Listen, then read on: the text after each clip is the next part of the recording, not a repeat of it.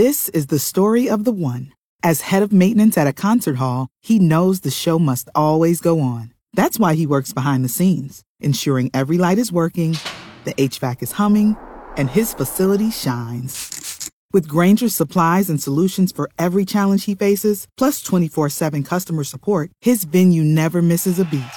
Call quickgranger.com or just stop by. Grainger, for the ones who get it done. Jack Riccardi, afternoons 4 till 7. News Talk 550 KTSA and FM 1071. KTSA News Time 404. Good afternoon. Happy New Year. New year, new month, new week. Same old guy on the radio. Uh, so anyway, um, we're but we're kind of get we're all kind of getting back to normal, right? We're all the the radio station's starting to get back to normal, and the schedule is starting to get back to normal, and maybe you're back at it at work, and the kids are back at school, and um, we, you and I have been apart for two weeks, and just so you know, I took two weeks off. I took two weeks of PTO, which was my plan. It's a lot, but I save them up during the year. And uh, wound up getting COVID right off the bat. I mean, like the last show on that Friday, bam, I'm sick. So let me tell you what happened because it's it's you know everybody's got their story, right? Um, I, I started getting these symptoms. Uh, I signed off Friday night, which I think was the 17th of December. Did not feel great, but you know, sometimes you just have off days, and I, I thought I was having allergies. Uh, the next morning, I really felt lousy, and, and the mountain cedar was high. So, being a guy, I decided to diagnose myself. You know how guys are. We walk it off. We don't like to ask for directions, and we don't like to ask for medical uh, attention. So I decided it was mountain cedar, and that's what I told myself. But, you know, I think I knew that it wasn't because I canceled all my plans with anybody and everybody. I didn't go near anybody. I didn't go anywhere. Uh, and I told myself, oh, you're just staying home to get over the cedar. Uh, it got worse over the weekend, fever, chills, you know, like a bad case of the flu is what I had. Uh, and so I went and got the test on uh, Monday, and uh, yeah, you're positive. Then I had a telehealth appointment on Tuesday, and the guy said, "We'll take uh, vitamins and elderberry and zinc, uh, some of which I was already doing." And um, I asked him about the monoclonal treatment. He said, "Yes. Are you willing to do it?" I said, "I sure am." They he referred me. Wednesday, I went to the clinic they had set up at Bexar County uh, Freeman Coliseum. I forget what they call it. It's the Bexar County something something something clinic and it's where they're doing the monoclonal antibodies. At least it's where they were doing it. Now, I have heard anecdotally that they may be running low or running out, but um, this was my experience, you know, that at that point. So now we're on to like December. This would be like December 20th, I think, or 21st. Um, I went over there. By the way, that place was amazing. My hat is off to everybody who worked there. The the nurses the EMTs the volunteers everybody was great friendly. It was very efficient. Everybody there you know everybody going there has covid so they're all kind of bloopy but these people were fantastic. And really it was a nice quick in and out kind of thing. You're there for about 2 hours. Um I don't know if the monoclonal antibodies made the difference but by so that was Wednesday like around one o'clock. By Friday evening, which was uh, Christmas Eve, felt great, felt fine, you know, and really just had a runny nose and like you'd have a cold. So my experience was a couple of days with fevers and chills, a few days with like a heavy cold, uh, loss of taste and smell for about five or six days. Some people would say I still have no taste, but uh, that was it. The only part I'm going to complain about and I don't want any sympathy or pity, but I will say I, I pitied myself a little bit because Christmas Day was in the middle of the quarantine, and it meant I couldn't see my daughter.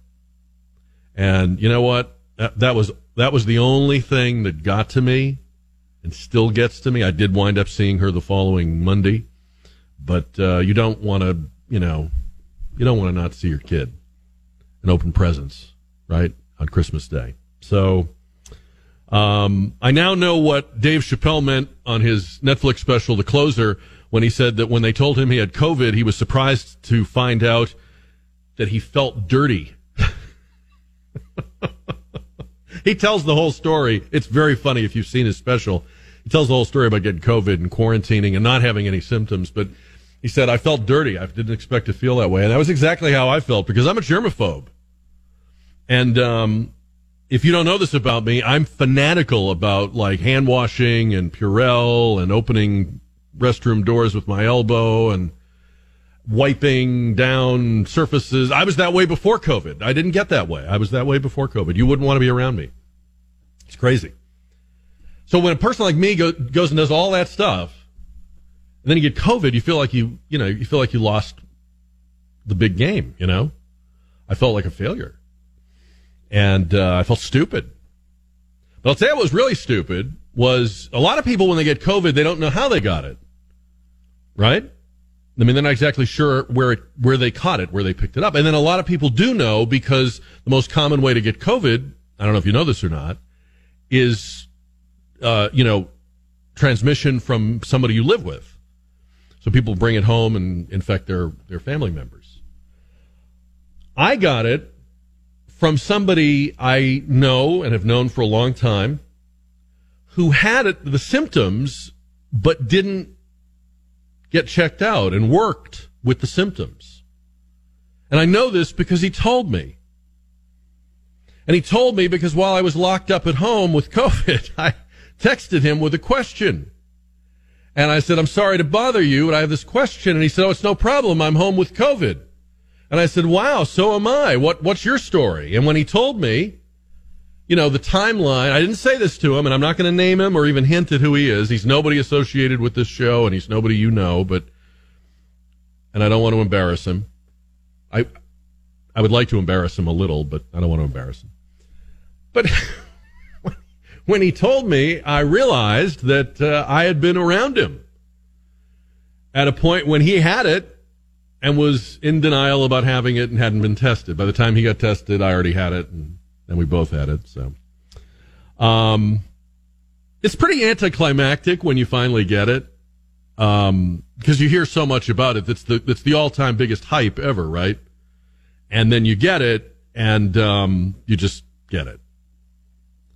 Um, it is harder to, for me, it was harder to miss Christmas with my daughter than any other part of it. The other parts of it uh, were just, you know, manageable. You, you know what to do when you get a fever and chills and, you know, you drink a lot of fluids and you take Tylenol and ibuprofen. And, um, again, I don't know if the monoclonal antibody treatment helped or not. A lot of people really swear by it.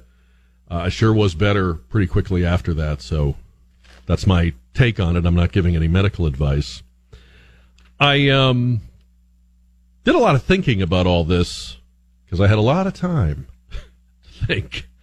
And um, have you noticed in the last two weeks what a whiplash 180 the media and um, our Democratic overlords uh, are uh, pulling on COVID 19? You know, the old narrative, and it, this wasn't that long ago. I mean, they were still saying this late last year. The old narrative was that this is a pandemic of the unvaccinated. It's those ignoramuses who voted for Trump. It's those red state freaks and maniacs. And COVID is vengeance on electing Trump president and all of this. And I'm watching in amazement as MSNBC and CNN and Anthony Fauci and Dr. Walensky and all of these people, uh, almost every hour there was a new reversal. Oh, the cloth masks may not help. Oh, vaccinated people can get it and spread it. Oh, the death rate is really like the flu. Chris Hayes had a show on that one night on MSNBC. You know, the death rate for this is kind of like the flu, like seasonal flu. Um, Dr. Fauci said we're overcounting COVID cases in the hospitals, but turns out that a lot of those people were in the hospital for something else and then they tested positive for COVID. The only reason we know they're they have COVID is because we did the test, but they're not there for COVID. And you and I have been saying these things and stuff like this for the better part of two years. So it's not news to us, but it's news to us that these people who previously thought you were the worst human being on earth if you said these things or talked this way, now they're saying it.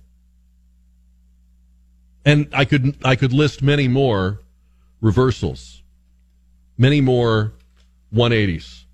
With no explanation, they're not coming out and saying, hey, mea culpa, we got this wrong, or let us please correct and clarify what we said previously. They're just pretending that the stuff they used to say about COVID, they, they never said.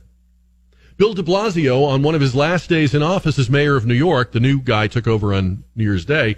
Uh, he was asked about the, the ball drop for New Year's Eve. Uh, are you going to have it? And he said, yeah, we're going to go forward with it because he said, and I'm not making this up, he said, because I don't believe in lockdowns. He said it on, on live television. And then there was a study this morning on CNN's website. I don't know if it's still there now. They cited a new study that says COVID will be more serious for you if you're overweight. Really? We were talking about that in April of 2020. And by the way, since it's a good idea to lose weight, excess weight, and stay healthy and exercise if you want to fight off or not get COVID, what about all the politicians that closed health clubs and gyms and arrested people for jogging on the beach? But no, no explanation or apology. Just, they're just pretending they never said the stuff they said. The term for this, and you've heard it before, is gaslighting. We're being gaslit, I guess would be the past tense of that. So I want to talk about that. I'm sure you've noticed it. It's a fixture of the last week or 10 days or so. And since we haven't been together, this is our first chance to, to talk about that. And the phone lines are going to be open 210 599 5555. Now, I have some ideas about where I think this is all going and why this is happening. And when I was filling in for Sean Reimer this morning, we were talking about this, and I said this morning, there's a few possibilities as to why this is happening, why they're pulling these 180s. And I'm now starting to come to a, I think I'm, I'm, I'm sharpening it to not a few possibilities, but the most likely explanation. So I'm going to tell you what that is. The uh, the new word uh, for January 2022. I just heard this this morning. Uh, the new word is flurona. Have you heard this? Flurona. This comes from Israel, where they're now seeing people who they say, I don't know if this is true or not, have the corona and the flu. Terrific. Wow. It's like a double play. The flurona. Let's hope that doesn't catch on. Hope we don't have a lot of use for that word. So we're seeing an incredible. Um, it's almost as if with the new year, the sort of, uh, I guess you could call it the political media complex, have decided to start saying things and announcing things like it's breaking news that you and I have either known or suspected for the better part of the last two years about masks and vaccines and kids going to school. The guy that runs the New York City School District uh, said over the weekend that uh, schools should reopen because, and this, these were his words, uh, kids have suffered enough, which is an interesting way to put it. It sounds like his job is to determine how much suffering the kids can take. What kind of a standard is that? Yeah, kids have suffered enough. So all of a sudden, things that were anti-science are the new science. Oh yeah, kids should be in school. Oh yeah, you only need five days of quarantine, etc., etc. Why is this happening? Why are they doing this? Why are people who politicized and, uh, you know, uh, basically, if you will, um, tyrannized the country over COVID, and in the process got rid of Trump, have tried to get rid of DeSantis, have um, treated everyone in the red states like idiots and, and, and morons, And this has even happened within families. We talked about this around Thanksgiving and Christmas, right? Where, where blue state relatives look down their nose at their red state relatives. Oh, you idiots. You're getting us all killed. So why, why is the, the, the gaslighting and the retrenching happening now? Well, this morning when I was filling in for Sean, a guy called in and he said that he had uh, heard the Joe Rogan podcast with a guest named Dr. Robert Malone. I don't know if you ever listened to the Joe Rogan podcast. I don't get to hear all of them. I get to hear maybe a fraction of them. But he had Dr. Uh, Malone on. Dr. Malone is the researcher who basically developed mRNA uh, technology. He didn't he didn't develop these vaccines, but these vaccines use the technology that that he developed. So mRNA is something that we're going to have a lot of in the future and uh, and he developed it. But in the interview, he says, and by the way, he's been um, he's been banned from Twitter, and YouTube has banned the interview, so you'll have to be creative in finding it. But um, he basically says um, the government has acted outside the law, outside its lawful powers, in their response to COVID. And he makes an interesting point. He's a virologist by trade, and he says, you know uh, or I'm sorry, a vaccinologist by trade. He says it is explicitly illegal and immoral to mandate vaccines that are still experimental. Now, he's not saying don't get them or anything negative about them, but he's saying, look, they're experimental. People should have informed consent. Get them if they want, not get them if they want. You don't mandate an experimental treatment. And he also talked about something called mass formation psychosis, which we'll get to in a minute. So he did this interview, and, and we had a couple of callers reference it this morning, which I thought was interesting. I wasn't going to bring it up, but uh, it sounds like a lot of people have heard it. And that's really what's happening right now. And I don't just mean Joe Rogan, but things like Joe Rogan's podcast and this interview with Dr. Malone, which happened not on a news network, not in the Wall Street Journal, but on a podcast by a guy that used to be a comedian and a reality show host. He has a lot of listeners. And a lot of people have heard and will hear this interview. Joe Rogan is what we call in the business a content creator. And Joe Rogan is the future. CNN is the past. The New York Times is the past the media elites, the thing we talk about so much on this show, is a dying entity. I don't want you to not take them seriously, but I want you to know their their days are numbered. There's a story already out. I don't know if it's true or not. I saw it on Mediaite. It may be in other places. That any day now, CNN is going to blow up its lineup and uh, change its entire format, get rid of most of its opinion hosts. And I don't know if this is true, but my, my point is they're they're they're freaking out in traditional media worlds. And what's happened is people listen to Joe Rogan. They don't listen to him as Democrats or Republicans. They listen because they're interested in COVID. And if you think about COVID, COVID is the opposite of every other issue that we talk about these days. Every other issue that we talk about these days divides red and blue and white and black and gay and straight, but everybody's interested in COVID. Everyone on the planet wants to be healthy. Everyone on the planet doesn't want to get this or wants to survive it. It doesn't matter what your politics are. You, you want to be healthy. You want your family to be safe. They can't, they can't divide us on this. They've tried, but they can't. And people like Joe Rogan and other content creators who don't have to go to a traditional media platform are an existential threat to those media platforms. And it isn't just him. He's had so much success that there's now hundreds of people imitating and emulating him. I remember when I first got into radio, there was a guy doing something that in and of itself was very powerful, but the real influence was that he had so many imitators. He inspired so many other people to do what he was doing, and it transformed the culture. And his name was Rush Limbaugh. Rogan is the new Rush Limbaugh, except he's not going to do it where and how Rush Limbaugh did it. And that's why I think they're changing their tune. That's why I think they've suddenly announced that, oh, we have all these new realizations and revelations about COVID. They're losing the battle. The battle is what we've talked about over these last two years the battle to divide people and, and control people. The belief that they can infinitely control information. They can keep changing the story. They can, they can keep lying and then telling new lies to cover up the old ones. And then trying to deplatform people who point out that they're lying.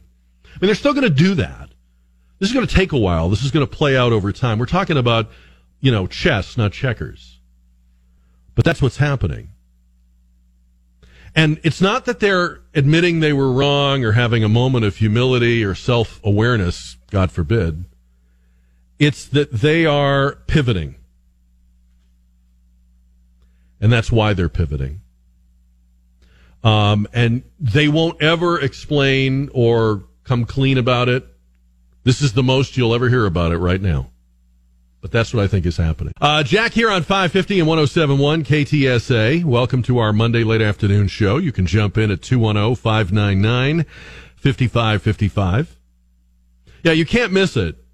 As little or as much news as you may be checking out these days. You can't miss the fact that everyone from Tony Fauci on down, I say uh, from him on down because he's like, you know, on top of the pyramid these days, right? But I mean, they're they're all reversing and dramatically reissuing new guidance on coronavirus. Now, maybe you stopped listening a while back. Maybe you're like, oh man, these people are guessing or they're pulling it out of their butt or they don't know what they're talking. But I mean, I'm here to tell you they are saying things in official places now that if you had said it or I had said it last year would have gotten us thrown off Twitter. They're not correcting themselves. That would be admirable. They're not apologizing. That would be magnanimous. They're just pretending they didn't say the other stuff. and this is now what they've always been saying. Oh, we, we've always thought this. I'm not sure, but I think they're freaking out. And not just about the midterm election, which is what most people who follow politics, they think everything is about politics. I don't. I think this is even bigger than that. I think this is about the culture. These are not people who follow truth. These are people who follow fame and popularity. You know people like this. You've always known them. They don't care about truth. They just want to be loved and rich. And what they're selling isn't selling anymore. People are waking up. People are seeing through it. People have, and, and, and by the way, COVID did this.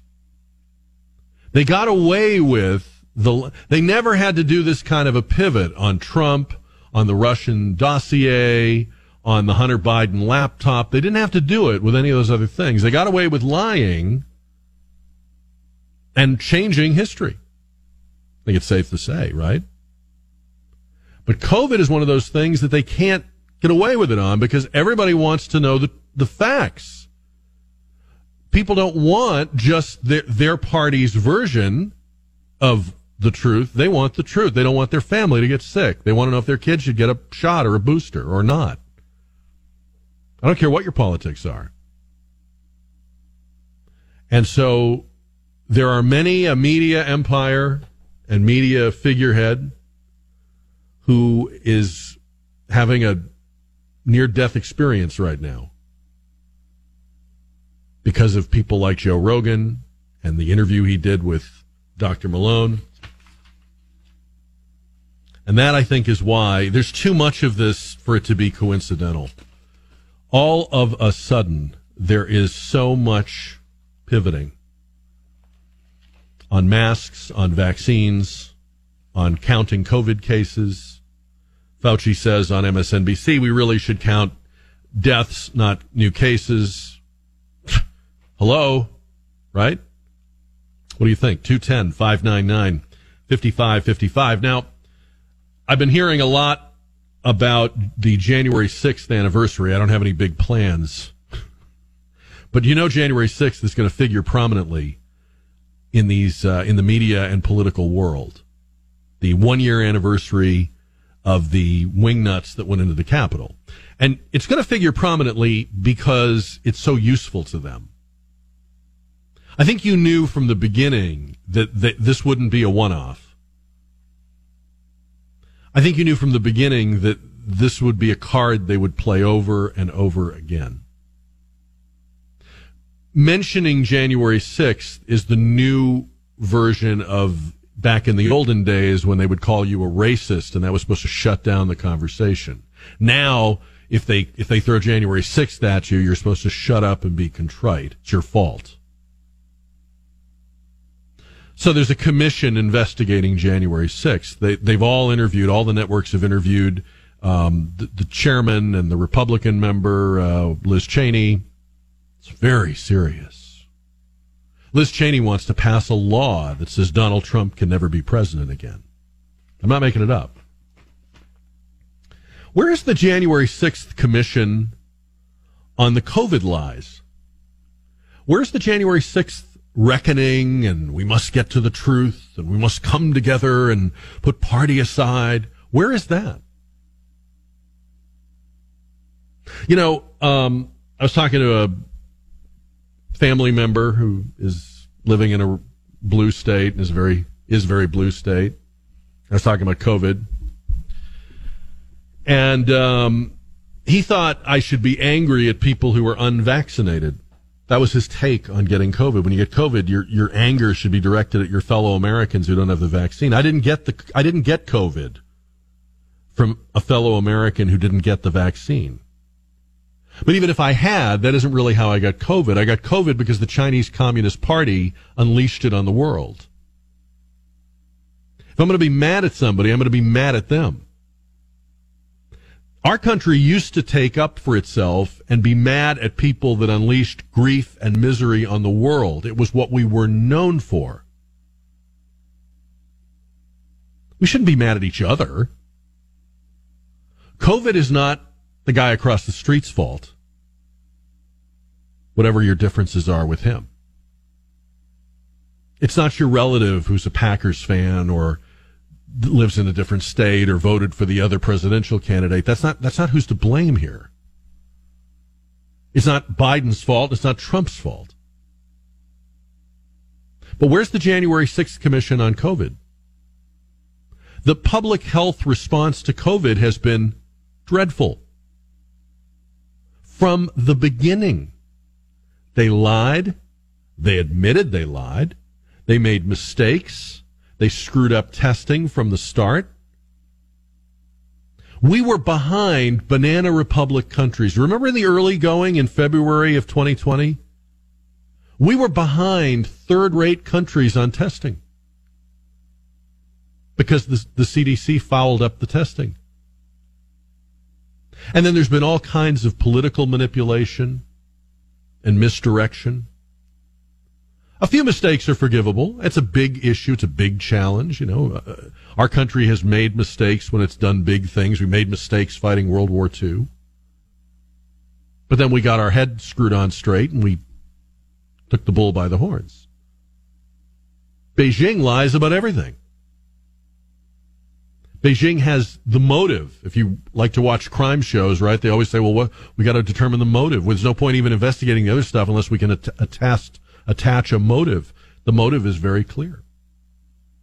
Where's the commission for that? I'm waiting, right? I'll wait by the phone to hear about that. We got to talk about this though. And I, I try not to talk about sports too much because a lot of every time I bring up anything about sports, I hear from people, "Hey, what do you think you're on a sports station? We don't want to hear this from you." But I, I do tell you, I do warn you, this show is not only about the news; it's about what's going on in our lives, and sports goes on in my life. So you you got to hear some of it. Have you heard about what happened at the Jets Buccaneers game yesterday? The Tampa Bay Buccaneers are playing the New York Jets. Tampa Bay is one of the best teams. Tom Brady's team. The Jets are awful, but the Jets are beating the Bucks yesterday. And there's something going on on the sidelines with Tampa Bay, and no one is quite sure exactly what's going on during the game. And even now, there's some dispute about what happened. But the Buccaneers have a, a receiver named Antonio Brown who has a troubled history in the NFL. He's an incredibly talented guy from the neck down, but he is not all, he's not okay. There's something up with him. He's been in all kinds of trouble. He's had freak accidents. I won't go into the whole history. If you know it, you know what I'm talking about. He's tried to catch on with a bunch of different teams. Um, Tom Brady wanted him on the Bucks, so the Bucks went out and got him. He he actually is having a pretty good year. Kind of one of their, you know, not not an A-list guy, but but a contributor for sure. And apparently he either wouldn't go into the game when they wanted him to go in or um, wanted to go in and they wouldn't put him in. It depends who you ask about this, but in any event, he runs out onto the field and starts taking his clothes off. Now, remember that song, uh, Take This Job and Shove It? Was that Johnny Paycheck, I think, back in the day? Remember that song? Take this job and shove it. Apparently, that's what Antonio Brown was doing. And he took off his uniform jersey and his pads and his undershirt. Now, you should not do, do not quit your job this way unless you work out like Antonio Brown. Antonio Brown is ripped. He's shredded. Okay?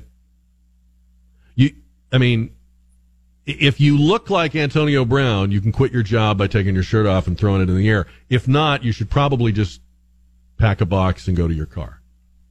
But he's taking everything off and he starts to untie his pants. And honest to God, I thought he's, he's going to take his pants off. He didn't do that. But he's on the field. He runs out on a, onto the football field. This isn't the sidelines. So I'm sure guys have quit football during games before. I'm sure that's happened somewhere. I've never seen a guy run out onto the field and do it. And, um, it, it has made him the talk of the sports world today. The Buccaneers came back. Brady had one of his, we're so used to them, we don't even think anything of them anymore. He had one of his incredible comebacks. He threw for 9,000 yards in the last few minutes of the game and won the game. But no one's talking about that. No one's talking about the fact that the New York Giants yesterday had the worst, statistically, the worst offensive day in modern football history. No one's talking about that. There were all kinds of incredible team and individual performances yesterday. There were tons of playoff uh, implication wins. No one's talking about that. Uh, tonight, Ben Roethlisberger, one of the one of the great quarterbacks of, of our time, is probably playing his last uh, game in Pittsburgh. No one's talking about that. I mean, the Antonio Brown thing has just completely taken over. I have no idea why he did it, and I'm not going to take wild guesses or try to play an armchair psychologist on the radio. I think that's stupid. I guess I just lament the fact that we live in a time when acting out like this gets you all the attention. In other words, I just want to have a magic wand where we put this in its proper place. And, and, and I'll say it because, you know, it, it's obligatory. It seems like he needs help and I, and, and, and let's hope he gets it. Whether he's spoiled or he's got a mental illness or something, he needs help. This was a cry for help, obviously, and a cry for attention. But, but if he gets attention, I don't think that will be better, right? I think people like this, when they act like this, if it pays off, then you get more of this. It's not going to pay off for him financially because I was reading where he was so close to unlocking bonuses in his contract. He had like a one year deal with Tampa. And I don't remember the exact numbers now. I read them this morning, but it was something like a million dollars. And he was just a few catches and a few yards and like one touchdown away. So if he just like holds it together, and there's what only, I think there's only one regular season game left, although they're going to go to the playoffs, but so he just has to hold it together and he probably gets in one in the last regular season game. He he'd probably make all those numbers. All he has to do is play one more game. Do you think you could do your job like one more week, one more day, if there was a million dollars? And I know, I know these guys have a ton of money and they can, they're in a position where they can walk away from a million, but, um, it's got to, be embarrassing for Tom Brady too, because first of all, Brady, Brady goes into Tampa Bay, right? They're, they're, they're a laughing stock team.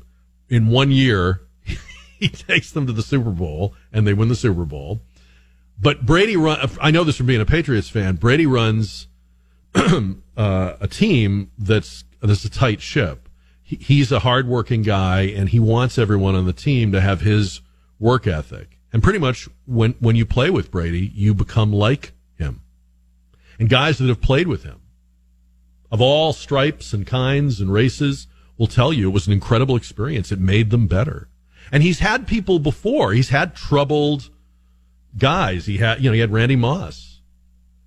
And Randy Moss came out of that experience like, I, I believe in this guy. This guy made me a better player. But even Tom Brady, we finally found the one thing Tom Brady cannot do, right? He can do commercials. He's married to a model. He's great looking. He's 104 years old. The one thing he could not do is keep Antonio Brown between the lines. And it was crazy.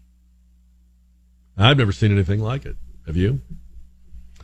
210 599 5555. So we'll see what the next move is. Now, we live in a, in a world where um, fame is its own um, product. It, it used to be that you were famous for having done something, right? This person's famous because he's a war hero. This person's famous because she wrote a, a, a book or acted in a movie or had a talent or painted a painting. Today, people are famous just for being famous. So Antonio Brown's not all washed up. He could, he could go into WWE. He could have a podcast. Who knows what he'll do? And that's what worries me. If, if he really needs help, this is actually not going to get him help. This is just going to get him more attention. It's going to put more fuel on the fire. Whatever, whatever the fire is, there's going to be more of it. 210 599 5555. This is pretty cringy. I'm going to warn you right now. I hope you're not, uh, hope you don't have a sensitive stomach. If you missed it over the uh, holidays, you probably have heard that AOC went down to, I guess, Miami, right? And was partying it up and not wearing a mask. I'm not even going to talk about that. Who cares at this point? But uh, according to multiple media sources, she was uh, in bars and in clubs and drinking, and she went to a drag show and no mask. Um, but then she tweeted out because so obviously she was getting criticism, and like Antonio Brown, I'm telling you, this is somebody who gets off on the attention. Okay, people like Antonio Brown and AOC, it doesn't matter what they're getting the attention for. They just, they get off on it. it it's all the same to them, right? Fame, infamy, same thing.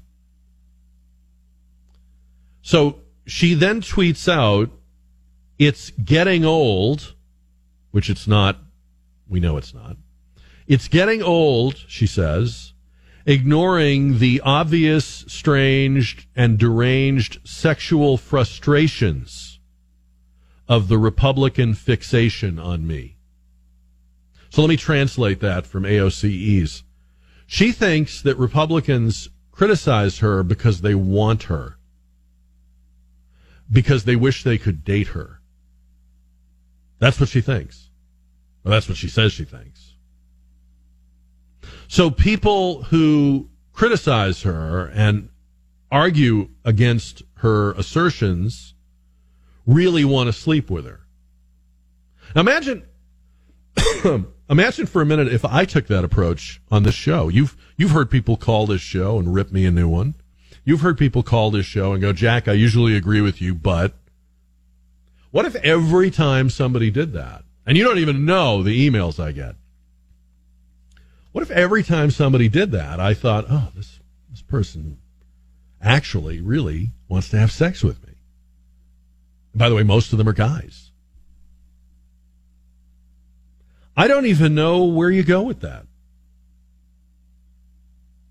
I, I think it confirms in a way that um, the the attention she gets, and by the way, she just intentionally generates it when she says she's tired of it. That's ridiculous. I mean, she could she could be forgotten in five minutes if she wanted to be. She could put her head down and do her work and be another member of Congress and represent her district. No one is seeking her out. She runs and chases after the cameras and the microphones, right? But it it's pretty clear that this is like a drug. And she's high on it. She's high on something. Now, whenever we talk about her, somebody will say to me, oh, "Could we not talk about her?" And and I and I get that. I understand why you feel that way. And I, and I'm telling you right now, we on this show we don't talk about her nearly as much as a lot of talk show hosts do. I know guys in this business that have pretty much made a living off of her. We don't do it. I'll tell you why I can't drop her completely. She is very influential with young people. And I know you don't want to hear this, but it's true. She is, uh, it's, it's actually kind of frightening. She is an opinion leader. She is what they now call an influencer on a lot of political and cultural issues with a lot of young people. And that's not something you can just blow off.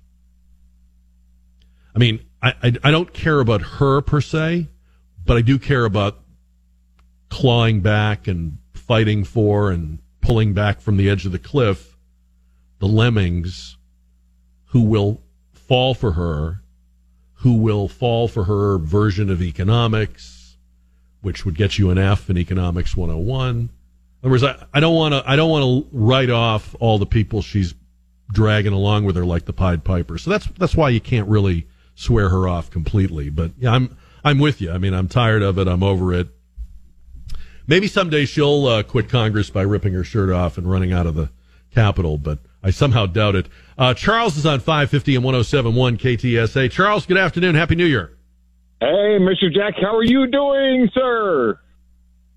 I am good, thank hey, you, Charles. I am glad you got over the COVID thing, and uh, oh, me too. I appreciate you. I appreciate you doing the Sean show. I mean, I follow him on Facebook. We all pray for him.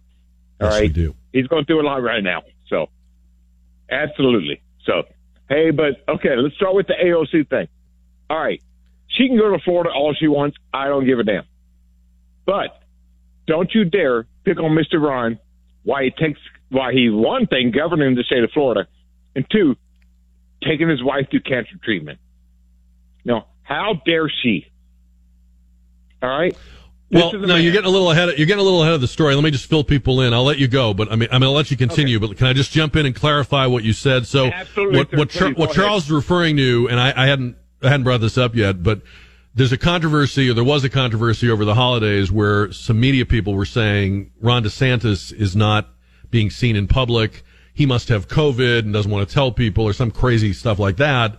Um, and Ron DeSantis' wife has cancer.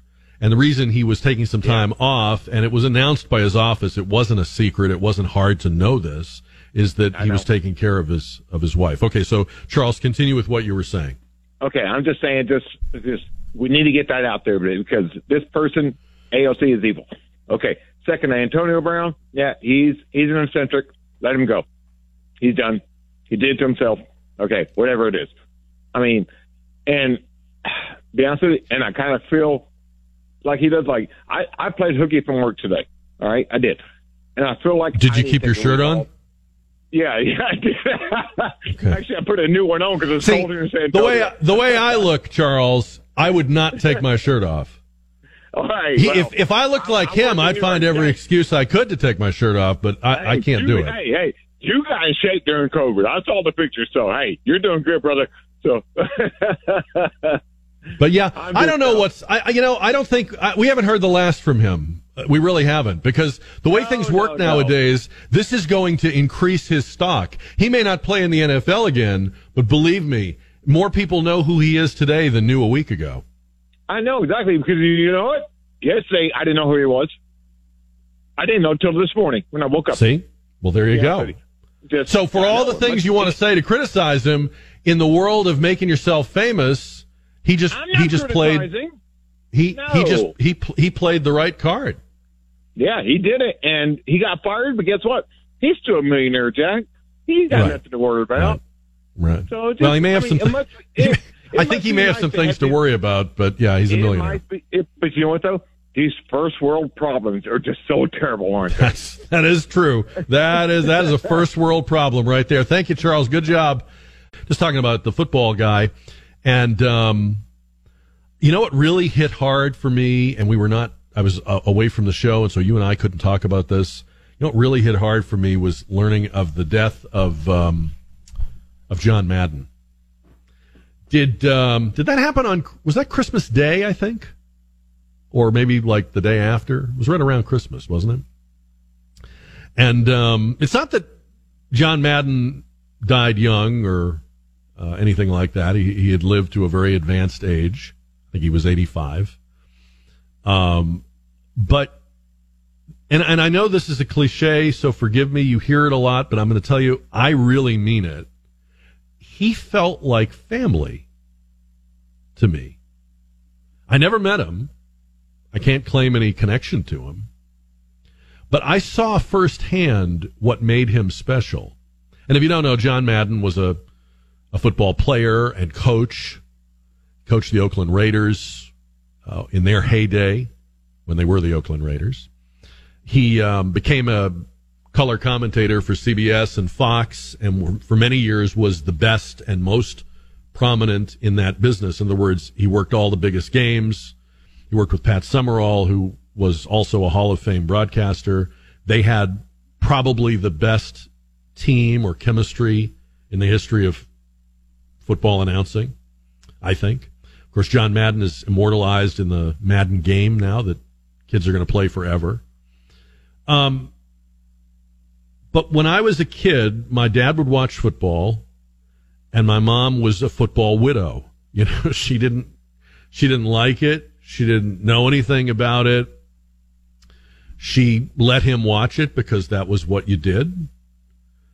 And then John Madden got on television, and remember he would draw those squiggly lines and explain the plays, and he would break things down. And, and even though he was a football guy through and through, you, I mean, he, you know, he was, he was made of pigskin. The guy was just all football, but he had this knack. He could talk about it to anybody. He could explain the rules or why the quarterback did this or did that or didn't do it. And, and people who had never played football, people who didn't know the rules. My, my mom didn't know what, what a first down was, uh, you know, or anything like that. What did the lines on the field mean? She didn't know. What did it mean when you kicked the ball through those things? What does that mean? He explained all that, and she became so interested that when he was doing a game, she'd plop herself down on the sofa with my dad.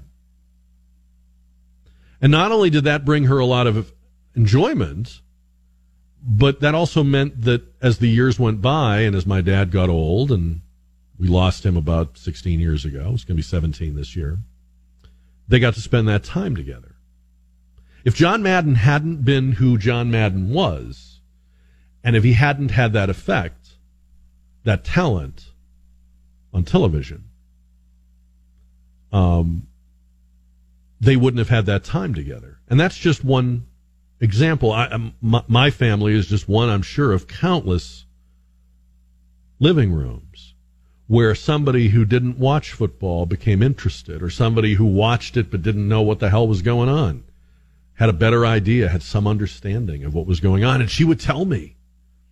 She would watch a game and she would tell, call me after the game and she'd be excited about things that had happened. And it was, it was funny to hear her talk that way because she certainly was no expert, but she now had opinions about, you know, should the guy have run or passed or, you know, and, and that was John Madden.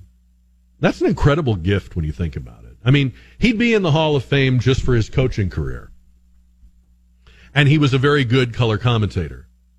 And he had a great rapport with Pat Summerall. They worked together for years and years and years. And he had all these funny quirks. He had the, the, the Madden Cruiser. He went around the country from game to game in a giant RV bus because he was afraid of flying. and uh, all these things that he did. But to, I will I will always remember, and the first thing I thought of when I heard this was that ability to pull people in to watch the games. And why is that important? Well, because you know, on Sundays in this country, and it's it's it's lessened now. There's people that are peeling away from the NFL, and I understand why. But until fairly recently, Sunday football was like the American hearth, right? It was the thing we we gathered around. It brought people together. You'd see extra cars in front of people's houses on Sunday because they'd come for the game people would barbecue or cook out or cook a special thing, not just for the Super Bowl, but because it was football day. Say what you want about football, and I mean, maybe you have no use for it, but it brought a lot of people together. John Madden was a big reason for that, a big part of that. He had a talent. I don't know if he figured it out or if somebody pointed it out to him, but he used it, used it really well. I, I think that alone uh, would would matter if he hadn't done any of the other things he did. So it felt personal, didn't it? You feel that way too? Do you make New Year's resolutions? Did you make one or three or ten? Uh, I I write them down.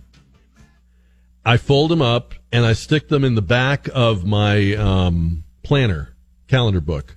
I'm very old school. I have a paper, like a you know, like a, a journal diary date book, you know, for appointments and stuff. I know, I know you can do it on your phone. I know, but I like to do it on paper. So I stick it in the back of the book. I get to the end of the year. I pull out my resolutions. I see how I've done. So when I got to the end of the year and I was going to jot down a few resolutions, I said, well, wait a minute. Let me write down what I think my resolutions will be. And then I'll take a look at last year's. and so that's what I did. I I jotted down a few things. Nothing, nothing major. Nothing, you know, kind of like. Um, I'm not trying to make some big U-turn in my life. Just, just basically, you know, do a little bit better at this, do a little more of that, do a, you know, that kind of thing. So I jotted those down, and then I pulled out the folded up piece of paper from last year, opened it up. I'm telling you, it was almost word for word the same things. Is that good or bad? I mean, it was like a, it was like a carbon copy. I, I guess that means, you know, the work continues, right? The challenge continues. But I, I think the best resolutions are ones that you can't finish in a year, you know? Like when you make a New Year's resolution, if it's meaningful, it's probably going to take longer than 12 months. It's probably, it's probably something you're going to commit to maybe for the rest of your life. Like I'm going to do this not just for the next 12 months. I'm going to do this from now on. That, that, those are the kind of resolutions I like, you know, from now on resolutions. And that's why I don't really put a lot of stock in making them at New Year's. It's kind of a good reminder because you hear people talking about them. But you could really resolve to do those. Like if you if you were going to say I'm going to eat healthier, if that was your resolution, you could decide that anytime. And you could start that any day in any month, right? But I think I think for me, that's how they work. They're kind of, um, you know, do better long term from now on, you know, kind of stuff. And, and, I don't know. Maybe you do them, maybe you don't. Tell me about that if you want. 210 599 5555 or jack at ktsa.com. You were talking about John Madden. The other uh, shocker, I was uh, working out on, um, I guess it was New Year's Eve and boom, on my phone comes the update on Betty White. Now, be honest. Be honest. When you heard the Betty White news, did you think it was a hoax? I mean, it's New Year's Eve. She's about to turn 100 years old. I'm like, oh, this is a hoax. I'm not falling for this. How many times have they killed her on the internet? Right? Oh, have you heard Betty White's dead? That's happened like four or five times. I guess if you live long enough, you, you even die more than once. I really wanted it to be a hoax. I love Betty White. And I was in love with the idea of her getting to 100. I don't want to live to 100 myself, but I think it's cool when people do. I don't know what I would do with myself, but I think it's awesome when people live to 100. I like round numbers. Here she is, like three weeks away, and it's New Year's Eve. But you, on the other hand, she's 99. She's done everything. She's outlived everyone. She's led a, a, a charmed, wonderful, talented life. She brought great joy and entertainment to generations of people. She's been in she's been in television and radio, and she's done all these things that she was the first woman to do. And I mean, it's a great life. She deserves her eternal reward. But I, again, that that one hit home. Like, oh man, Betty White. And this time it was it was true. So that, that's the thing about these hoaxes, right? Eventually it's the real deal. Eventually it's true. This time it was. But did you think that too when you first heard it? Oh, I'm not falling for this. Been talking about uh, a lot of things today, including uh, while we were apart during the holidays, we had the news about John Madden and, and Betty White, just kind of sharing some stories about that. Patrick is on 550 KTSA. Patrick, good evening to you. Hey, welcome back, Jack. Really appreciate you being back on the air. Uh, I just you. wanted to calm your anxieties about Betty White. Uh, she was actually older than 100 years old since life begins at conception. That's true. That's true. So I like that thinking. I like the the idea that you really are nine months older than your your uh, you know Earth age. Yep, and that's really just the way it is. I mean, you are who you are at conception, and you are who you are when you Mhm. die. Just because you have to make that transition from one universe to another. You know, my wife and I were always talking about it when people ask how old I am, and she yells at me because you're making people sound like you're older than you are. Uh, they asked me how old I was. They they didn't ask me when I was born. now, um, would you want to live to be one hundred? Well, that all depends. Uh, if you run out of things to do, as most people in the audience who've retired and are sitting at home watching Price is Right, uh, that's not a good option. You got to find something to do. If I I watched a thing last night on 60 Minutes, it's called the Ritchie Boys, and these guys uh, were uh, Jews who were raised, born and raised in Germany, and the uh, U.S. military used them effectively all over the world during that during the Second World War, and they were interviewing these guys, and they're walking around in their offices and in their homes. They look like they're sixty, and they're talking about their exploits and the things that they did. And I'm thinking, now if I had a job like that till I was Mhm. hundred, I'd want to be a hundred. So you'd want to live to be hundred if it was hundred interesting full years, but you don't want to be hundred if it's like hundred years of where the last twenty or thirty or forty are just filling time. If it's going to be Groundhog Yeah. Day, take me home. I hear that. I hear that. Thank you, Patrick. Thank you for the kind words. You know I first heard use that nine month thing? I'm sure he didn't invent it, but the first time I ever heard that reference was when the late Billy Graham died. He died just short of his 100th birthday, and his son Franklin was being interviewed and said, Well, I actually think he lived to be 100. He always said he would live to be 100. And if you add the nine months in the womb, he lived to be 100. And then that, that, does kind of make sense to me. You know, that's not how we celebrate birthdays, but maybe it's how we should. Of course, that would be very inconvenient politically for some people if we did that. So I guess that's why that's a disputed thing. Um, I- all kidding aside though, and I make a lot of jokes about age and aging, and I probably shouldn't, but, um, yeah, I don't know. I'm not, I'm not, I'm not arguing for euthanasia or anything. I just, a hundred seems so, that seems like so much time where you would have outlived the people in your life. You probably would outlive your children. You would outlive your every friend you have or had. Um, I just I, I I know we're living longer, and I guess that's a good thing. But we got to figure out how to do that. Do you ever get the feeling that medical science has gotten ahead of our planning on that? Like, we know statistically that more and more people have less and less money in the bank and, and are living paycheck to paycheck. We know statistically that a plurality, if not majority of Americans do not have a retirement plan. Uh, Dave Ramsey rails about this. And yet we're living longer. And I think about stuff like this and I think that's kind of a disastrous turn of events, isn't it? Um, so our grandparents would work at a job maybe one job, one company. They'd have a pension, right? Uh, and yet they didn't live very long. But if they had, they were set for however long they lived. Today we'll work at multiple jobs, maybe even multiple fields. There will be no pension unless you're a public sector employee. There, there will be um, greater and greater advances helping you live longer and longer, but we don't really know how we're going to pay for that. And we don't really know how we're going to live when we live longer. Are we going to live with our children? What if you don't have children? What if you outlive them? Uh, or they don't want you? Or you don't want them?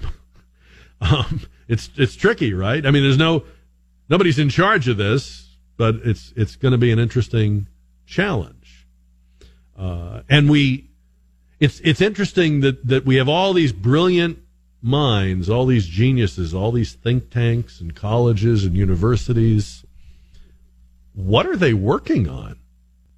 I would think they'd be working on this or stuff like this. You know, you want you wonder, right? When you hear when you hear a story in the news about some wacky survey that was done or study that was made of some obscure thing in life, some obscure phenomenon, you wonder. I hope somebody's still doing like the cancer research and the, the geriatrics research, and figuring out the aging population thing. And you know, are we going to have enough people working to pay for all the people that are living in retirement, and you know all that stuff. So hopefully somebody's.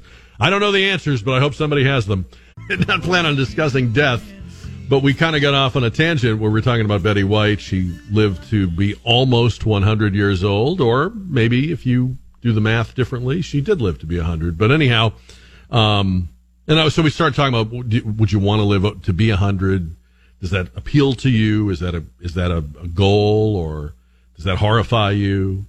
Um, I'm kind of toward I'm leaning toward horrified, uh, but but you know what? Um, if if longevity was like um, airline miles. Stay with me on this.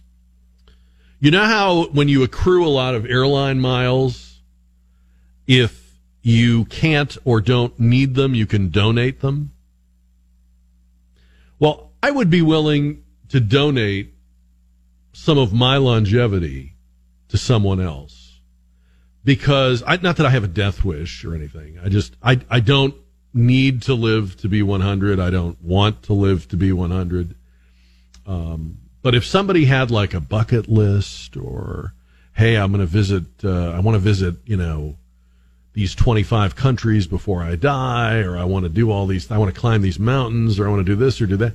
For people that are like that and they want to live a really long life, I wish I could give them some of my longevity. I would. I'd donate it.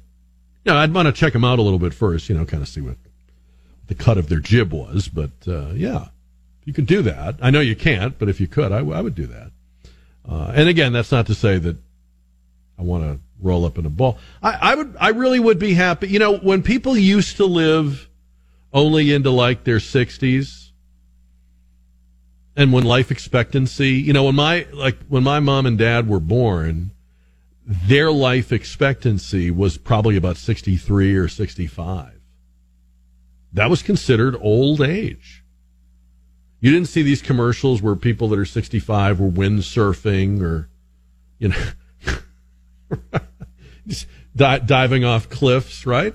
That, that was like, you know, you, um, you were somebody's grandfather or grandmother and you took it easy and maybe you had a little social security or a pension I was okay with that era. I would be I, I, that would be okay with me if that was it. Um, like if I only had like five or ten more years, that would be okay.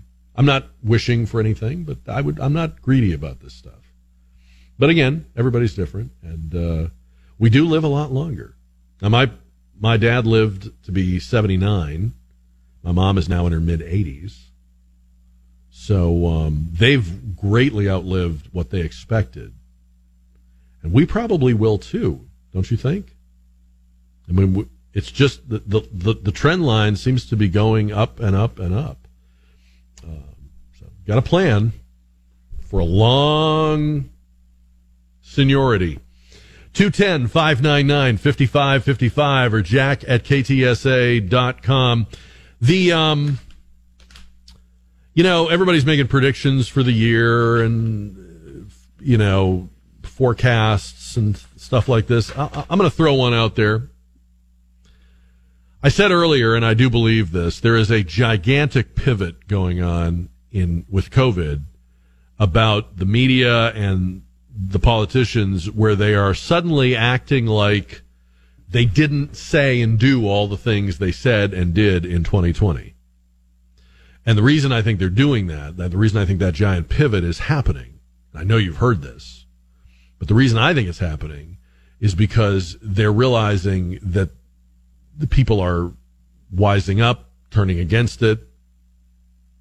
The, the, the gig is almost up. But it's not over yet. They haven't given up the fight completely.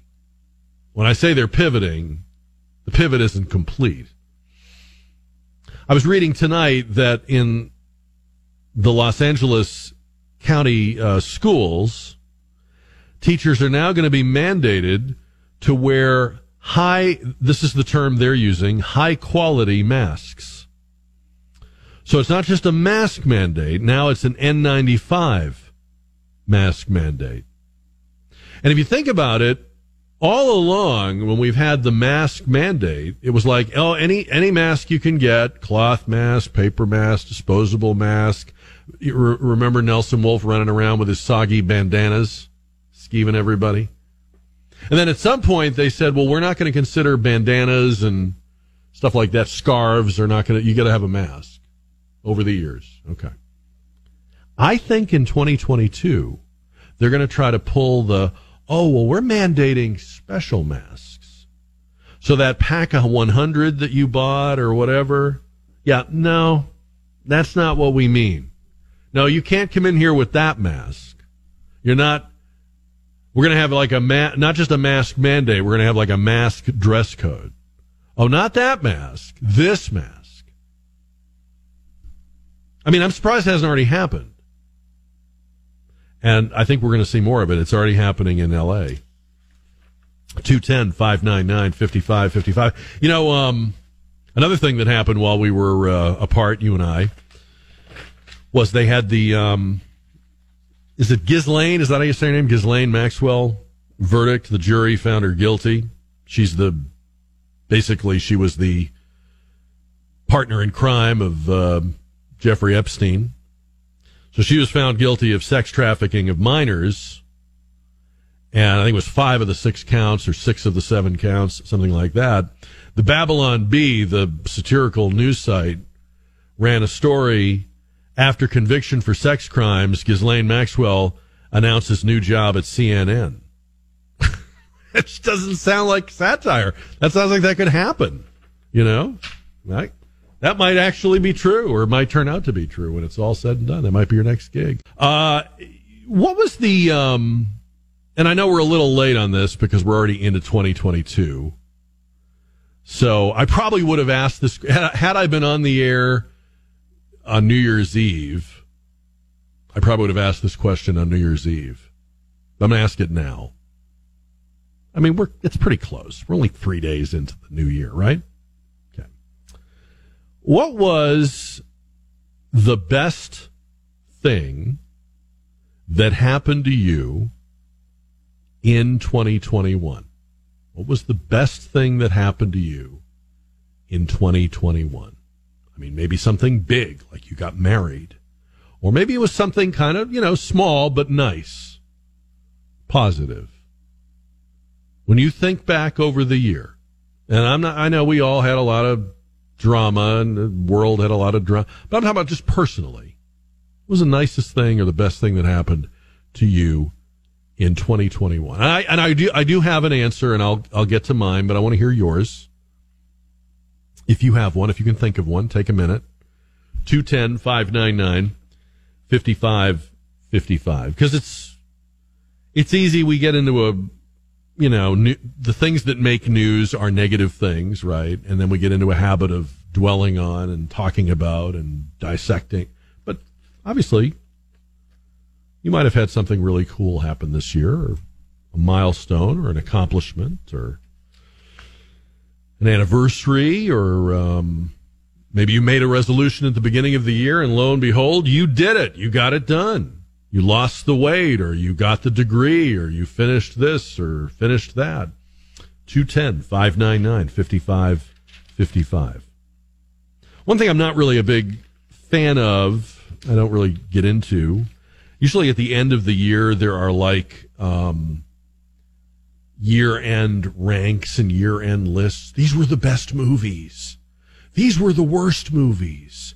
These were the best moments in sports. These were the. Eh, eh.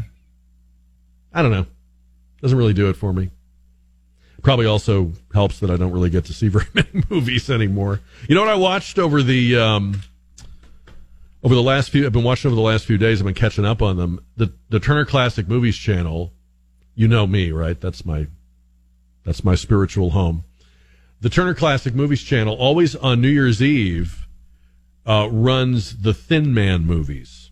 You know the Thin Man movies? These were made in the 30s and 40s.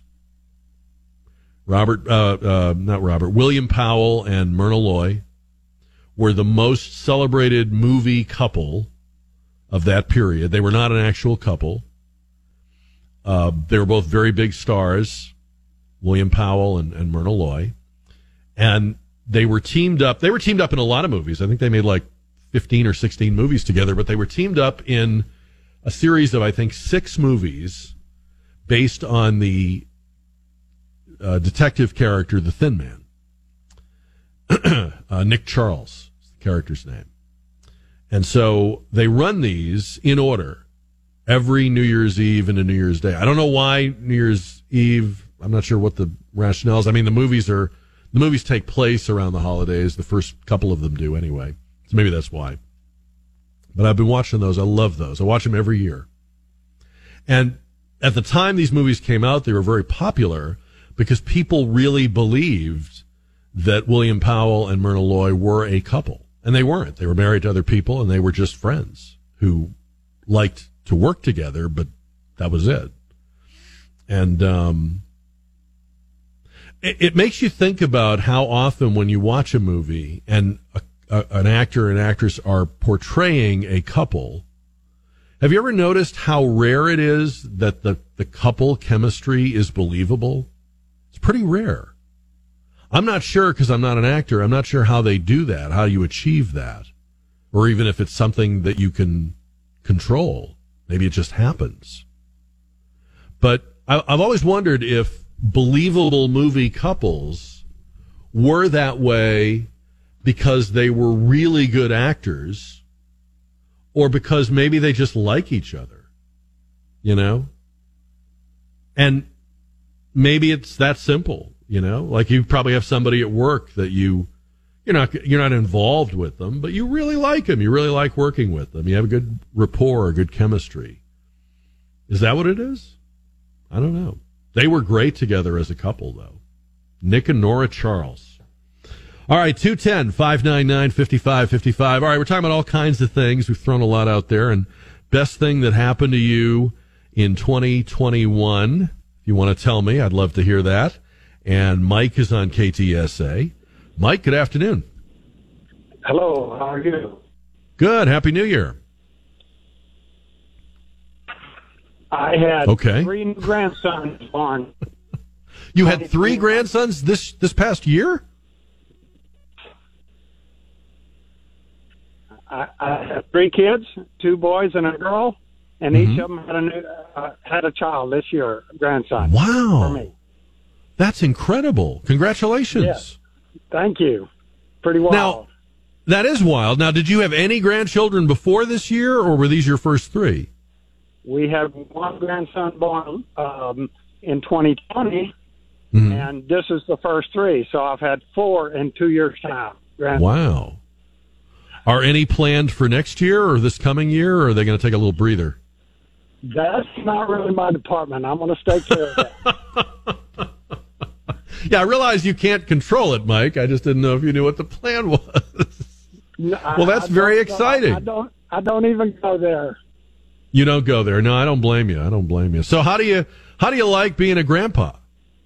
Uh, it's pretty incredible. I've heard people talk about it, but I've Yeah. never really paid much attention to it until it happens to you, and it's Yeah. it's pretty incredible. Is it true that um, they always say that if you were a very strict parent, you become a very indulgent grandparent? Is that true? Uh, you know, they're not really old enough to to say Well, anything about that yeah. yet. So need a little But more you might- time on that. You, maybe when they get older, you'll want to spoil them and buy him an ice cream cone before dinner and stuff like that, right? Uh, restrictions on who can eat what and that type of thing. There you go. Well, congratulations on that's a that's an amazing one, Mike. Congratulations on that. Three grandchildren in one year. That's a lot of uh, that's a lot of cake, right? 210 599 5555. All right, Vincent is on the radio. Hi, Vincent. Hey, how are you? Good. Happy New Year to you. Hey, thank you to you too, to you and your Thanks. family. Thank Hey, you. uh, just real quick, um, happened to me this year or last year was after 50 years of searching or, or not knowing, uh, not even being aware. I actually found a brother and a sister. Um, so that's pretty. That was pretty exciting for us. So you did not you were you you said you weren't looking for them? You you didn't even know you had them? No, to, to be honest with you, when I was little, when I was oh three, four years old, I had lost my biological mother, my sister, and my brother in a fire, Oh my goodness. and I knew that I knew that my family was from Oklahoma. Don't hold that against me, uh, but uh, um, I knew that, but I, I really didn't know anything else. Uh, Right. I, I knew I had I, I might have cousins out there, but nothing. And then last year, my wife gave me a, a I don't know if I'm allowed to say this or not, but Ancestry.com. Mhm. I didn't want to do it. I thought it was a bunch of malarkey and the whole nine yards. And so when I did, to be honest with you, uh, I held my breath for nothing. I mean, you know, three months later, I have my nephew reaching out to me saying, you know, hey, look, you know, we're here. Wow. Wow. So, so Wow. It, it, the last four weeks have been a tremendous blessing for us. So have you have you met up with them yet or communicated with them? Oh yeah, every single day we talk.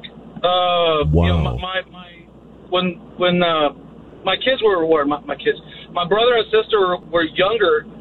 They uh, were taken to Puerto Rico, and so we knew nothing of each other. You know, as far as they were, as far as they knew, everybody who was related to them died in that fire, uh, and and that was it. They didn't know Yeah. about me. And when they found out about me, I, I, I, I constantly have phone calls. But, you know, my nephew's reaching out to me, my sister, my br- my brother. So it's been a blessing and a half. That is amazing. Um, if you don't mind my asking, I'm just curious. Do, do you um, do you is it easy to talk to them, or or was there a little bit of like getting used to it, breaking it in, or did it feel immediately very natural? That's a great question, to be quite frank with you. I I uh, I honestly believe that my sister and I, it's as if we've never been apart. Uh, we've never skipped a beat. You know, we're constantly just talking. You know, just uh, you know, we pick up each other's thoughts and sentences, and it's it's Wow. pretty freaky. It really is, but it's pretty awesome too. Yeah. You should be in an Ancestry.com commercial, don't you think? Yeah, I don't know about that, but I mean, that's I- that's I- right there. That I, that uh, that's the value of it right there. That's a, that's an amazing thing. God bless that. yeah, it was awesome. It, it was fantastic. Well, congratulations on that. I hope you guys have many, many more years to catch up and make new memories together. Thank you very much, Vincent. That's that's a humbling thing. I don't know if we can top that. And since we're talking about the end of a year and the beginning of a year, the poll questions about New Year's resolutions, and we're asking you right here about last year. So, what was the best thing, the nicest thing, your favorite thing that happened to you? I'm not asking about something in the news or in the public realm, just like, you know, for you, high point of 2021. And um, Vincent's was incredible. If you missed Vincent right before we took the break, he has reconnected with a brother and sister he did not even realize he had and who did not know about him uh, for over 50 years. And that's that makes 2021 a what we would call a red letter year, right? For Vincent. Joe is on 550 and 1071 KTSA. Hi, Joe. Hey, how are you? Good, good. Happy, Happy New Year to you. Thank you. Happy New Year to you, boy. I tell you, when you go, we really miss you, Jack. I know. I know oh, that's nice of you. Off, Thank you. Wow. Thank you. Oh, yeah. So um, I have two quick ones. Um, they're mm-hmm. both different from each other. Um, one of them is a financial one, and I want to say in May or June of this year, we are completely debt free, including the house. Um, oh, congratulations! Which, uh, I'm, I'm, I'm, I think I'm around your age. I'm upper fifties, and um, yeah, it's something that we we all strive for one day mm-hmm. at a mm-hmm. time, right? So mm-hmm. we uh, we had a we have a place here in San Antonio, and we were fortunate to have a place in Utah. And I tell you, the real estate values had gone up so much uh, that we decided to sell that place, and we we made a, a pretty nice profit on it, and we're able to pay everything off, including the house that we have here. So that is a wonderful uh, was, feeling, I'll bet. Yeah, and and it enabled my wife to um, retire uh, completely mm. from working, mm. and she did that at the stroke of midnight on New Year's. oh, that's great. Yeah, so that was cool. And then the other thing is a little bit of a an emotional thing. You know, we have a blended family. We have I had two previous kids uh, from a former marriage, and she had two previous kids, and we always, uh, you know, whenever we get along, everybody does pretty well. But it, it, we always really struggle at Christmas time, to be honest with you, because very different families, the way that they were raised, and uh, traditions, and you know their traditions were completely different from mine. I grew up in Brooklyn, and you know, very Italian Catholic family, and and they're not that way. And so we we always clashed at Christmas time, and we had them all here for the first time, and they're they're all in their 20s to early 30s, and mm. wow, for the first time they all got along really well, and it was just a it was the most pleasurable five days with family that we I can remember in the last six or seven years. So. That those are two really yeah. those are two really good. Either one of those would have made this a great year, but to have both of those happen yeah. in 2021 is fantastic. Yeah, well, I'm happy for you. You know, little little thing. I mean, obviously the the debt free is a big thing, but you know, it's just uh, emotionally with the family that was that yeah. meant a lot to us. So, yeah. yeah. Well, congratulations. I hope that portends well for 2022. Maybe you're going to be on a winning streak. Thank you for sharing that, Joe. I really appreciate it. I appreciate your kind words too. Thank you. Um, you know, I, I, I love taking a break, but not because I don't love what I do. I, and I think I said this right before we ended last year. I, I just get a little crispy. you know, I just get a little, it's a little, it gets a little, uh, it's a little like Groundhog Day, you know, every day, these stories in the news and the same stuff. And so that's why I like the break, but it's not because I want to get away from what we do and, and having these kinds of conversations. I love this and I'm privileged to do it. Um, really, I, I can't, I can't even approach Mike or Vincent or Joe. Um, I would say for me, when I thought about it, nothing major happened, um, this past year, but I, um, when I thought about you know, people coming in and out of my life. You know how we've we've had the phenomenon in the last few years of people either family members or friends breaking up over politics. We've talked about this. It's it's quite a quite a widespread phenomenon where you will have a friend stop talking to you or drop you or um or even, you know, you're disinvited to Thanksgiving or something. And it's a terrible thing. I mean, I'm sorry. But I don't care which side of this you're on. People should not be doing that.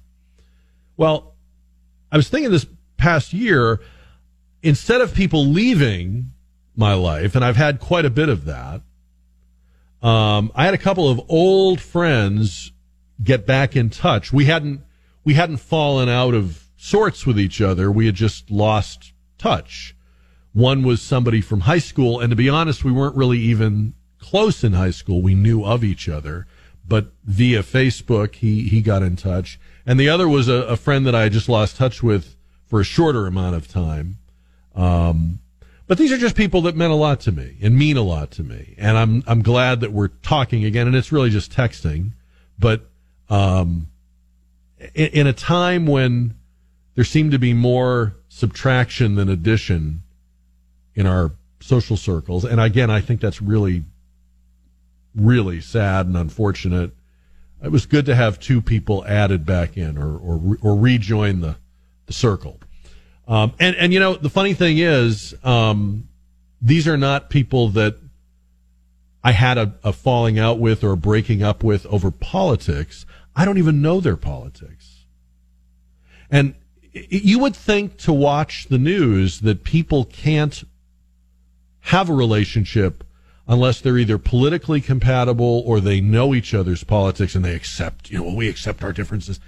I'm old enough to remember when you knew people and you didn't know who they voted for or how they voted and you didn't care. And they didn't care.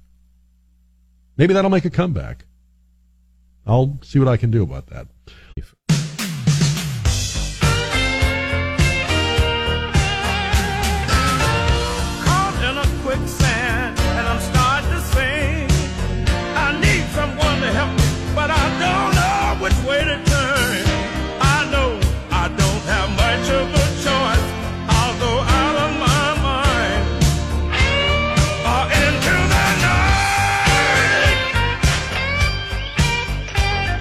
KTSA News Time 639. Coming up this half hour, the results on our Stevens Roofing JR poll. And uh, the question we asked you on the poll was about New Year's resolutions, so looking ahead. But we're also talking a little bit about looking back. And I know that normally you look back at the year at year's end, but I, you know, I wasn't here for that, so I thought I'd throw that out now. What was the best thing that happened to you in 2021. It can be a big thing or a small thing. Nothing's too small. And uh, it, it's it's only if you feel like saying it and talking about it. But um, when you look back on the year, nicest thing, best thing, most positive thing. Um, we've had some really good ones. We had a gentleman who's had three. His his kids gave him three grandchildren in one year.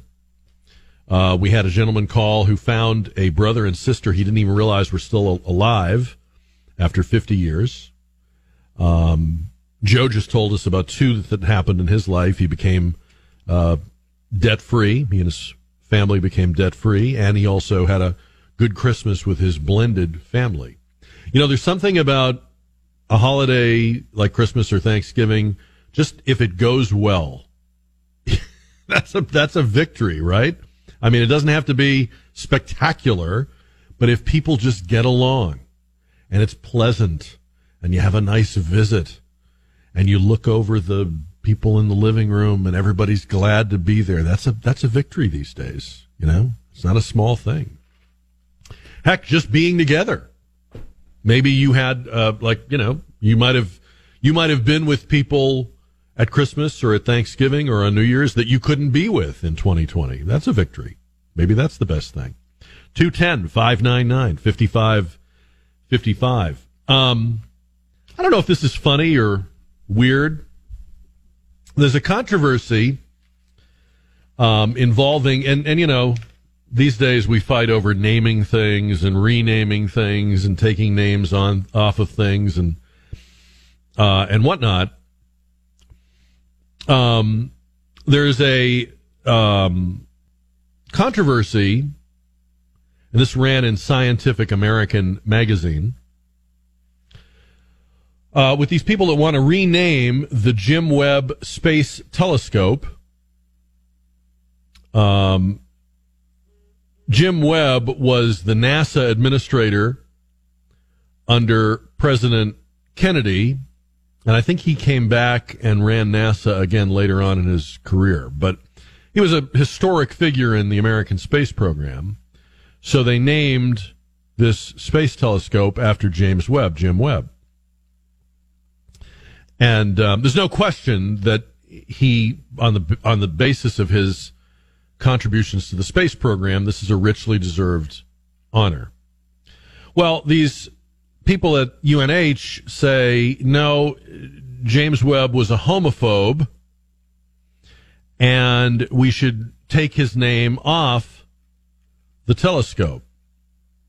And they want to rename the telescope for Harriet Tubman. And if you remember, the last time we heard about Harriet Tubman, we were going to put her on the $20 bill, remember? I think it was the $20 bill, wasn't it? Was it the 20 or the 10? I think it was the 20. And um, I'm actually good with putting her on the on the bill I, I love the Harriet Tubman story. I mean, Harriet Tubman was a gun toting Republican black woman. You can put her on all the money as far as I'm concerned, but it just fits better. I don't know what, I don't know how you get to, like, how do you get to putting Harriet Tubman's name on the space telescope? I, I don't, I don't, I could be wrong, but I don't think Harriet Tubman was a scientist or a astronomer. It just seems like this is sort of virtue signaling on the part of the people that are proposing it, like they kind of pulled her name out of the air. Again, I get the argument for putting her on the currency. I like it. But yeah, I don't know about the I don't know about the space telescope. Um, seems like a good idea if you're going to name things in the sciences that you name them after people who have made contributions in the sciences. That seems, does that, can, can we not agree on at least that? And then I, I think the, the whole thing with, with James Webb, there was this, there was a part of the Red Scare back in the 50s and 60s. You know, you know about the Red Scare and McCarthyism and all that. Well, there was a, there was an offshoot of the Red Scare that some people call the Lavender Scare, where people were um, outed or fired if they were found to be gay in government service because they were considered security risks. They could be blackmailed. Now, I'm, I'm not saying that's right or fair, but it was a thing that happened. It was not our finest moment. It was acquiesced to by people in both parties, by presidents of both parties, by uh, numerous across numerous administrations. I, I guess I just don't. I don't think there's any point in singling people out and punishing them for that now. So how about we let the James Webb Space Telescope keep his name because he was a brilliant NASA administrator? And how about we honor Harriet Tubman in some way that makes more sense for Harriet Tubman? See, I, I just, this is where it becomes like a game. Just slapping names randomly and and it's not about the people doing this. I don't think they give a rat's patootie about Webb or Tubman. This is about them. This, this is about, you know, looking, looking good in the eyes of their peers or carving a notch in the, in the, you know, in their belt or whatever. Getting somebody's name taken off something is its own reward these days. It doesn't, it doesn't have anything to do with who they were or what the reason, stated reason is. That's just a thing now. We were talking earlier about how you can be famous for being famous. You don't have to do anything. There are people making their name by taking away names. They're not achieving, accomplishing, they're not discovering, they're not bettering people's lives, they're not producing things of value. They're making their name they're making their rep by getting things denamed, de delabeled. It's a weird. Um, it's not, I won't even call it an industry. It's a non-industry, but it seems to work. About New Year's resolutions, Jim is on the radio on KTSA. Happy New Year, Jim. Hey, Happy New Year. So, do you make New Year's resolutions? Well, I didn't really make uh, any resolutions. I want to get healthier for 2022, but I did have something that was really special that happened to me in 2021. Yeah. I didn't I didn't I didn't have to go very far back for Christmas. My brother-in-law bought me a new truck and bought my wife a new vehicle as well. Wow. That's Yeah, very generous. Out of the blue, he walked up and said, "Hey, I got to talk to you and uh, step outside for a minute." And I stepped out and he handed me the keys to a brand new 2021 pickup. Wow. This is your brother-in-law, right? This is my brother-in-law, my wife's little brother. Wow. Uh, So I guess you have a good incredible person. I hear relationship with him. Like this all the time, and uh, never thought it, anything would happen to me. But he's just an incredibly giving person. Him and his wife both. They're very generous, and uh, we were having some car problems, and uh, they came down for Christmas. They live in Georgia, and they came down, and he bought my my wife a brand new vehicle and bought me a brand new vehicle. That is uh, that is very nice. So, what did you get? I got a Ford F one fifty Lariat, fully loaded. Nice. Four-wheel drive. Very Yeah, nice. exactly. Oh, beautiful. Exactly. Uh, Awesome. So when you said the best thing that happened to you in 2021, I probably would be the nicest thing that anybody's ever done for me. Period. I think so. Yeah. I mean, I, I, I think it might be hard to top that in 2022, right? Yeah, I don't think we'll have to worry about that. Well, enjoy that new truck. That is awesome. That's a great story, and he sounds like a nice, sounds like a very nice guy. We should all have a brother-in-law like that. Thank you, Jim. Happy New Year to you. Um, well, we had some incredible answers to that question. I'm glad we asked. I've, I've loved hearing these answers. Um, if you didn't get through and you want to shoot me an email, jack at ktsa.com. Best thing that happened to you in 2021. Um, if I get any, any really good emails, we'll try to read them tomorrow.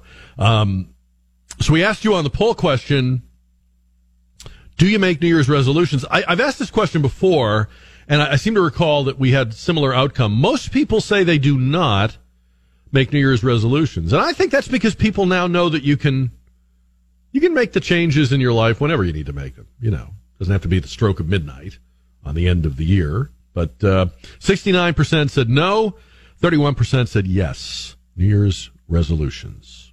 Most common New Year's resolution, you guessed it, always something to do with either weight loss or exercise. If you belong to a gym or uh, CrossFit or any of those places, you know today, busiest day of the year.